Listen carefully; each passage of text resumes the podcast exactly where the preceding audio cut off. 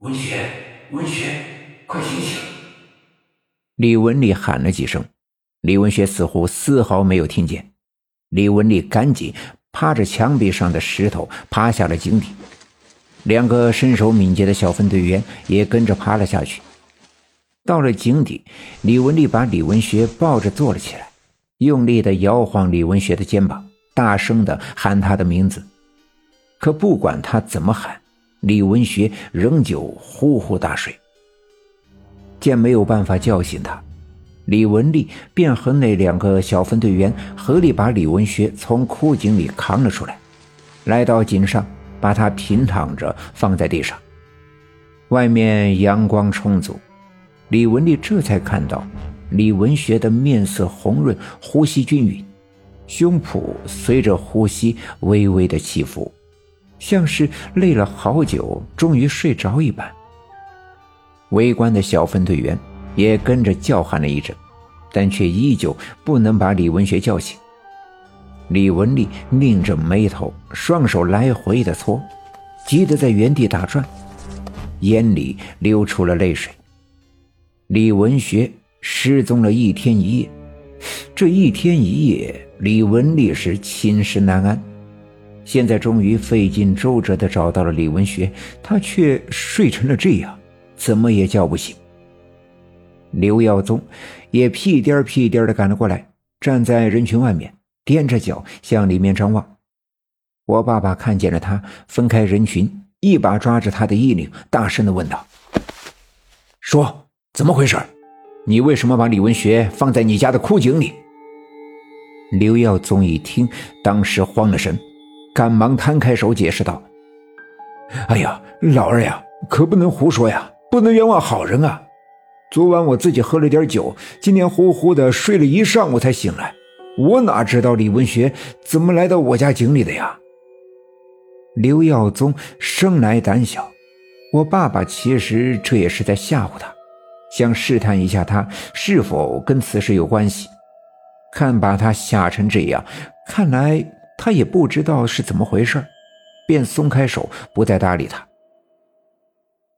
我奶奶分开人群走了过来，蹲下身子，用手搭在李文学的手腕上，摸了摸他的脉搏，又用手背放在他的额头上试了一下体温，最后把右手放在他的肚子上。我奶奶闭上眼睛，半晌没有说话。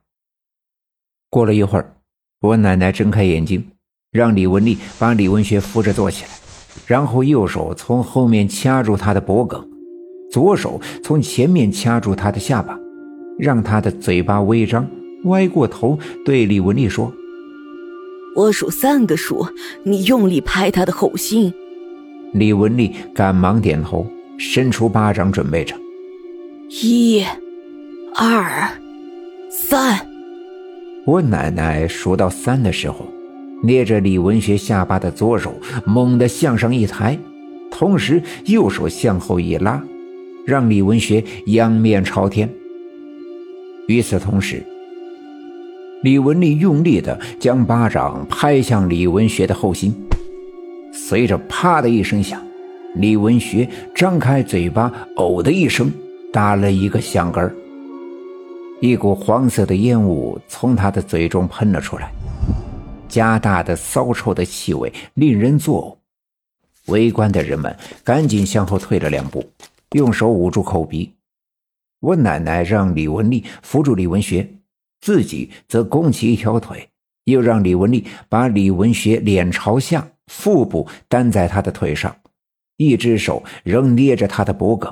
另一只手在他的后背上来回的搓揉了一阵，然后啪啪的在他后心上拍了几下。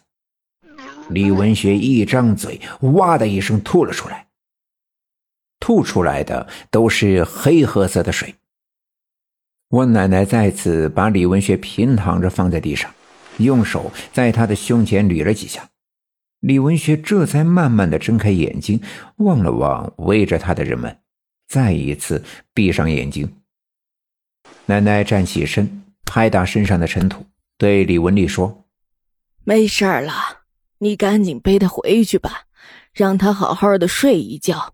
等他醒了呀，给他熬点热粥，让他喝了就好了。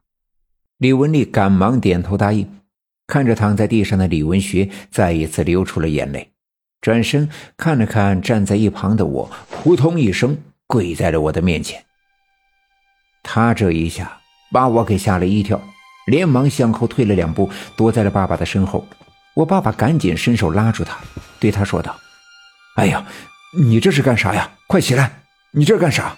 他是晚辈，你不能这样，快起来！”李文丽挣脱我爸爸的手，跪在地上向前扑了几下，不由分说的给我奶奶磕了几个响头。我奶奶也伸手把他给拉起来。李文丽满脸泪水，一句话也说不出来。文学疯疯癫癫这么多年，李文丽这个哥哥无微不至的照顾他，而这阵子他的病情有所好转，刚跟白小娟定了一门亲事。还要出这么一个岔子，幸亏我奶奶和我将李文学给救了出来，李文丽怎能不感激涕零？给我奶奶磕了几个头后，李文丽便背起李文学往家走去。围观的人们也议论纷纷，三三两两的散去。我爸爸再次拉住刘耀宗，告诉他这事儿不能说出去。李文学失踪了一天一夜的事儿。要是让白小娟他爹老白知道了，没准会多想。出了正月，李文学就要跟白小娟结婚了，这个时候可不能出任何的岔子。刘耀宗特别怕我爸爸，我爸爸交代的事，他怎敢不答应？本集已经播讲完毕，感谢您的收听。欲知后事如何，且听下回分解。